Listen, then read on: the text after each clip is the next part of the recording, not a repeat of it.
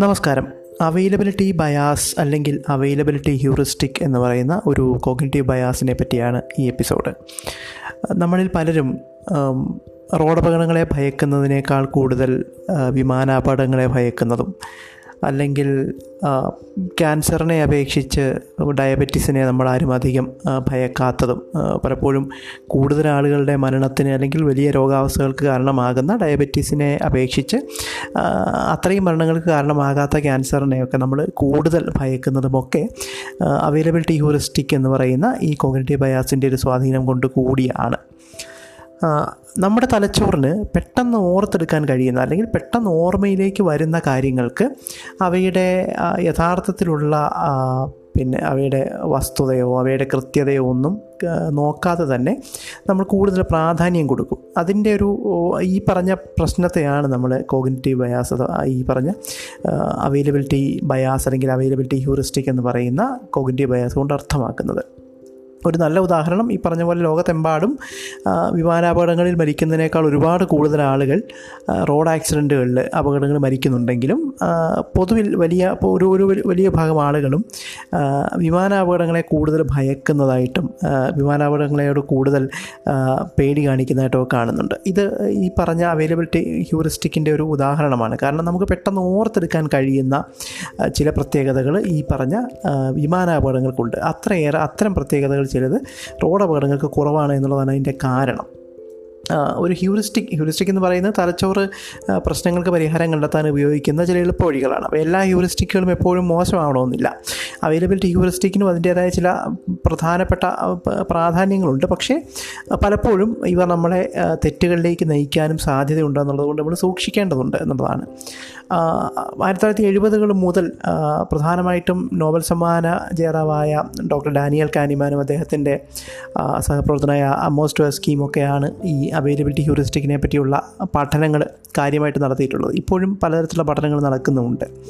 അവരുടെ ഒരു പ്രധാനപ്പെട്ട പരീക്ഷണത്തിൽ അവർ ചോദിച്ച ഒരു ചോദ്യമുണ്ട് ആളുകളോട്. അതായത് കെ എന്ന അക്ഷരം ഇംഗ്ലീഷ് അക്ഷരമാലയിലെ കെ എന്ന അക്ഷരം ആദ്യത്തെ അക്ഷരമായിട്ട് വരുന്ന വാക്കുകളാണോ? അതോ കെ മൂന്നാമത് വരുന്ന വാക്കുകളാണോ ഇംഗ്ലീഷ് ഭാഷയിൽ കൂടുതലുള്ളത് എന്നാണ് അവർ ഈ പരീക്ഷണത്തിൽ ചോദിച്ചത്. അതിപ്പോൾ എന്നോടോ നിങ്ങളോടോ ചോദിച്ചാലും നമ്മൾ പെട്ടെന്ന് ഓർത്തെടുക്കാൻ ശ്രമിക്കുമ്പോൾ keep kite knowledge kitten kayak അങ്ങനെ ഒരുപാട് വാക്കുകൾ കെയിൽ തുടങ്ങുന്ന വാക്കുകൾ നമുക്ക് ഓർത്തെടുക്കാൻ കഴിയും. എന്നാൽ കെ മൂന്നാം സ്ഥാനത്ത് വരുന്ന വാക്കുകൾ ഉദാഹരണത്തിന് അക്നോളജ് അല്ലെങ്കിൽ മേക്ക് അല്ലെങ്കിൽ ഫേക്ക് ഇവയൊക്കെ എണ്ണത്തിൽ കുറവേ ഒരു പക്ഷേ നമുക്ക് ഓർത്തെടുക്കാൻ കഴിയുള്ളൂ. അപ്പോൾ അത്തരം പരീക്ഷണം നടത്തുന്നിടത്തൊക്കെ ഈ മിക്കവാറും ആളുകൾ പറയുക കെ ആദ്യ അക്ഷരമായിട്ട് വരുന്ന വാക്കുകളാണ് ഇംഗ്ലീഷിൽ കൂടുതൽ എന്നാണ്. അത് നമ്മുടെ ഓർമ്മയുടെ ബലത്തിൽ നമ്മൾ പറയുന്നതാണ്. പക്ഷേ യഥാർത്ഥത്തിൽ കണക്കെടുത്ത് നോക്കിയാൽ കെ മൂന്നാമത് വരുന്ന വാക്കുകളാണ് ഇംഗ്ലീഷിൽ കൂടുതലുള്ളതെന്ന് മനസ്സിലാവും. ഒരുപക്ഷെ നമുക്ക് പെട്ടെന്ന് ചിന്തിച്ചാൽ അതങ്ങനെയാണോ എന്ന് സംശയം തോന്നുകയും ചെയ്യാം. ഇതാണ് അവൈലബിലിറ്റി ഹ്യൂറിസ്റ്റിക്കിന്റെ ഒരു കരുത്ത് എന്ന് പറയുന്നത്.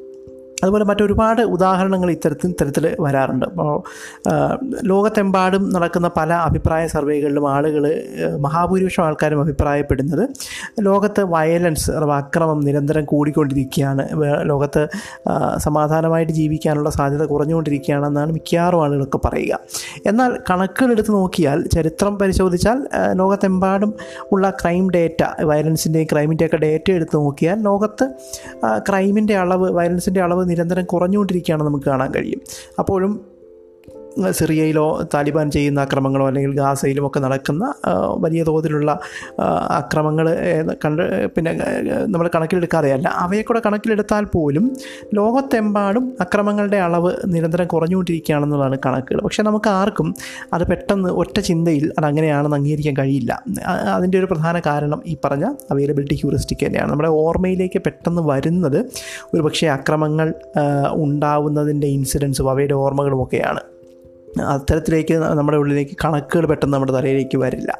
അത്തരം കണക്കുകൾ നമ്മൾ പലരും അന്വേഷിച്ചിട്ടും ഉണ്ടാവണമെന്നില്ല പലപ്പോഴും ഒരുപാട് മേഖലകളിൽ അവൈലബിലിറ്റി ഹ്യൂറിസ്റ്റിക് ഇടപെടാറുണ്ട്. നമ്മൾ എടുക്കുന്ന തീരുമാനങ്ങളിലും മറ്റുമൊക്കെ. ഇപ്പോൾ ഉദാഹരണത്തിന് വളരെ പ്രൊഫഷണലായി പണം ഇൻവെസ്റ്റ് ചെയ്യുന്ന ഇൻവെസ്റ്റർമാർ പോലും പലപ്പോഴും അവൈലബിലിറ്റി ഹ്യൂറിസ്റ്റിക്കിന് അടിമപ്പെട്ട് അവർ കഴിഞ്ഞ ദിവസങ്ങളിൽ കേട്ട ഏതെങ്കിലുമൊക്കെ കമ്പനികളുടെ ഷെയറുകളിൽ ഇൻവെസ്റ്റ് ചെയ്യുന്നതായിട്ടൊക്കെ പലപ്പോഴും കണ്ടിട്ടുണ്ട്.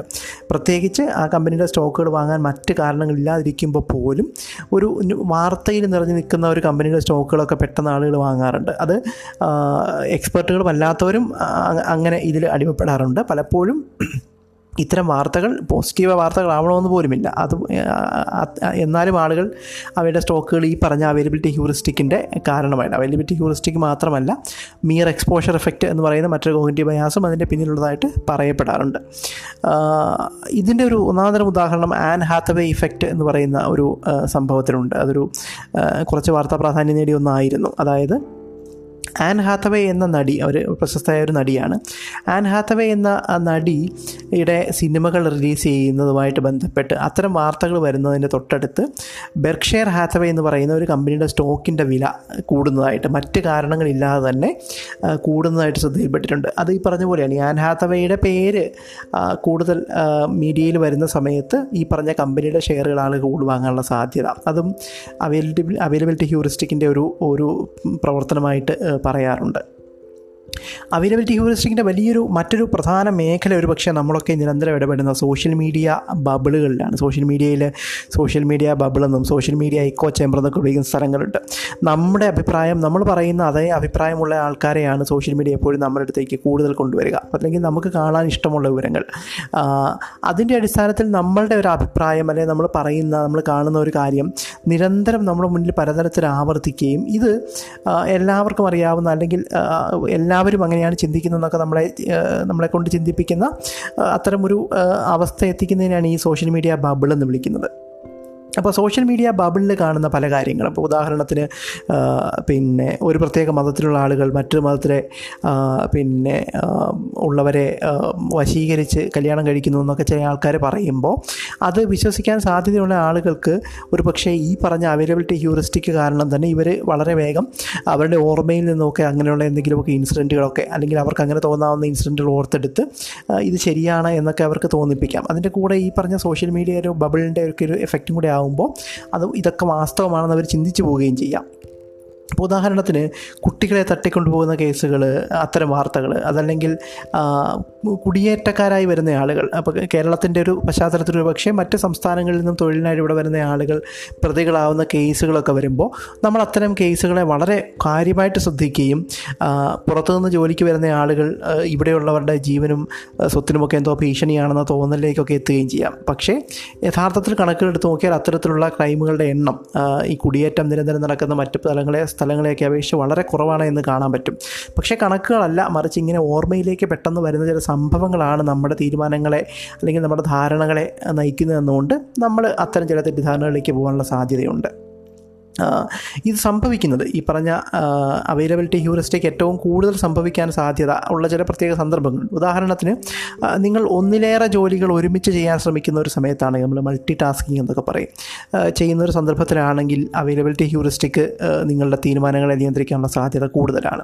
അതുപോലെ നിങ്ങൾ ഒരുപാട് സന്തോഷിച്ചിരിക്കുന്ന ഒരു ഒരവസ്ഥയിലാണെങ്കിലും ഈ അവൈലബിലിറ്റി ഹ്യൂറിസ്റ്റിക് ഉണ്ടാവാനുള്ള സാധ്യത കൂടുതലാണ്. അതുപോലെ അധികാര സ്ഥാനങ്ങളിലിരിക്കുന്ന ആളുകൾ അധികാരം കൈയാളുന്ന ആളുകൾ എടുക്കുന്ന തീരുമാനങ്ങളിൽ പലപ്പോഴും ഈ എളുപ്പം ഓർത്തെടുക്കാവുന്ന കാര്യങ്ങളുടെ അടിസ്ഥാനത്തിൽ നടക്കുന്ന അവൈലബിലിറ്റി ഹ്യൂറിസ്റ്റിക്കിന്റെ പ്രവർത്തനം കൂടുതലായിട്ട് കാണാറുണ്ട്. അതും എന്തൊക്കെ തരം ഇൻഫർമേഷൻ ആണ് ഇത്തരത്തിൽ എളുപ്പം നമ്മുടെ ഓർമ്മയിലേക്ക് വരുന്നത് എന്നുള്ളതിനും ചില പഠനങ്ങളൊക്കെ ഉണ്ട്. അപ്പോൾ ഉദാഹരണത്തിന് വളരെ റീസെന്റായ കാര്യങ്ങൾ നിങ്ങളുടെ ഓർമ്മയിൽ നിന്ന് മാഞ്ഞു പോകാത്ത അടുത്ത കാലത്ത് നടന്ന സംഭവങ്ങൾ ചിലപ്പോൾ വളരെ എളുപ്പം നിങ്ങൾ ഓർത്തെടുക്കാൻ സാധ്യതയുണ്ട്.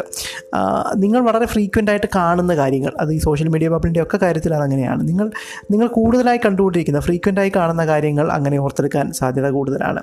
എക്സ്ട്രീം സ്വഭാവമുള്ളവ ഈ എക്സ്ട്രീം സ്വഭാവമുള്ളവയാണ് പലപ്പോഴും ഈ കൊലപാതകങ്ങൾ അല്ലെങ്കിൽ പിന്നെ വിമാന അപകടങ്ങൾ ഇങ്ങനെയൊക്കെയുള്ള എക്സ്ട്രീം സംഭവങ്ങൾ നിങ്ങളുടെ ഓർമ്മയിൽ കൂടുതൽ തങ്ങി നിൽക്കാനും ഈ പറഞ്ഞ നിങ്ങൾ എന്തിനെങ്കിലും പറ്റി ചിന്തിക്കുമ്പോൾ അത്തരം എക്സ്ട്രീം സംഭവങ്ങൾ നമ്മുടെ ഓർമ്മയിലേക്ക് പെട്ടെന്ന് വരാനുള്ള സാധ്യത കൂടുതലാണ്. അതുപോലെ വളരെ വിവിഡായിട്ടുള്ള വളരെ ഇമോഷണൽ നിങ്ങൾ ഏതെങ്കിലും തരത്തിൽ നിങ്ങളെ രോഷാകുലനോ സന്തുഷ്ടയോ ഒക്കെ ആക്കുന്ന ഇമോഷണൽ സ്വഭാവമുള്ള നിങ്ങളെ ഇമോഷണൽ ആക്കാൻ കഴിയുന്ന തരം സംഭവങ്ങൾ അങ്ങനെ നമ്മൾ പെട്ടെന്ന് ഓർത്തെടുക്കാൻ സാധ്യത കൂടുതലാണ്. അതുപോലെ പോസിറ്റീവായിട്ടുള്ള ഓർമ്മകളെ സംഭവങ്ങളെയൊക്കെ അപേക്ഷിച്ച് നെഗറ്റീവായ സംഭവങ്ങൾക്കും ഓർമ്മകൾക്കുമൊക്കെ ഇതേപോലെ എളുപ്പം ഓർമ്മയിലേക്ക് പൊങ്ങി വരാനുള്ള സാധ്യതയുണ്ട്. അപ്പോൾ ഇങ്ങനെയുള്ള കാര്യങ്ങളാണ് പലപ്പോഴും നമ്മൾ ഒരു ഒരു വിഷയത്തെ പറ്റി ചിന്തിക്കുമ്പോൾ ഒരു ഇൻവെസ്റ്റ്മെന്റ് ഡിസിഷൻ എടുക്കുമ്പോൾ അല്ലെങ്കിൽ ഒരു ഒരു കൂട്ടം ആളുകളെ പറ്റി ചിന്തിക്കുമ്പോഴൊക്കെ നമ്മുടെ ഓർമ്മയിലേക്ക് പെട്ടെന്ന് തള്ളിക്കയറി വരികയും അതിന്റെ അടിസ്ഥാനത്തിൽ കണക്കുകളോ ഒന്നും അധികം നോക്കാതെ നമ്മൾ തീരുമാനങ്ങളിലേക്ക് എത്താനുള്ള സാധ്യതയുള്ളത്.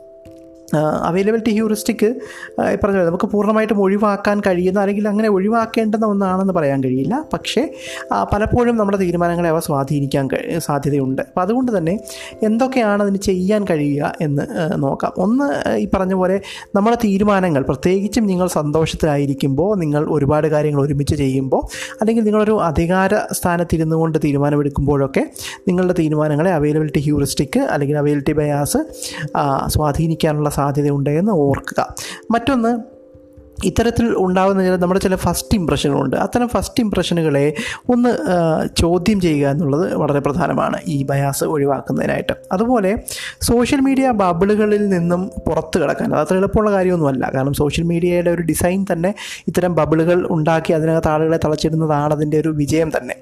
അപ്പോഴും ഈ സോഷ്യൽ മീഡിയ ബബിളുകളിൽ നിന്നും പരമാവധി മാറി നിൽക്കാനുള്ളൊരു ശ്രമം നടത്തുക. പലപ്പോഴും നിങ്ങളുടെ ഈ ഫേസ്ബുക്ക് പോലുള്ള സോഷ്യൽ മീഡിയയിലെ നിങ്ങളെ അത് കാണിക്കുന്ന കണ്ടന്റ് എന്തൊക്കെ ഏതൊക്കെ തരമാവണം എന്നുള്ളതൊക്കെ ചെറിയ ചില കാര്യങ്ങൾ നിങ്ങൾക്ക് നിയന്ത്രിക്കാൻ കഴിയും. അത്തരത്തിലുള്ള ചില സെറ്റിങ്സിൽ മാറ്റം വരുത്തുകയും നിങ്ങൾക്ക് ഇഷ്ടമല്ലെങ്കിലും നിങ്ങളെതിരെ പ്രായം പറയുന്ന ആളുകളെയോ അത്തരം സ്ഥലങ്ങളെയോ ഒക്കെ ഫോളോ ചെയ്യാൻ ശ്രമിക്കുകയും ഒക്കെ ചെയ്യുന്നത് ഒരുപക്ഷെ കുറച്ചൊക്കെ സഹായിക്കാം. അതുപോലെ ഈ പെട്ടെന്നെടുക്കുന്ന ജഡ്ജ്മെന്റുകളെ അല്ലെങ്കിൽ തോന്നലുകളെ പലപ്പോഴും നമ്പറുകളുടെ അല്ലെങ്കിൽ ഡേറ്റയുടെ പിൻബലം അത്തരം തോന്നലുകൾക്കോ തീരുമാനങ്ങൾക്കോ ഉണ്ടോ എന്ന് പരിശോധിക്കാൻ ശ്രമിക്കുന്നത് അതെപ്പോഴും കഴിയില്ലെങ്കിലും അത്തരം അങ്ങനെ പരിശോധിക്കുന്നത് നല്ലതാണ്.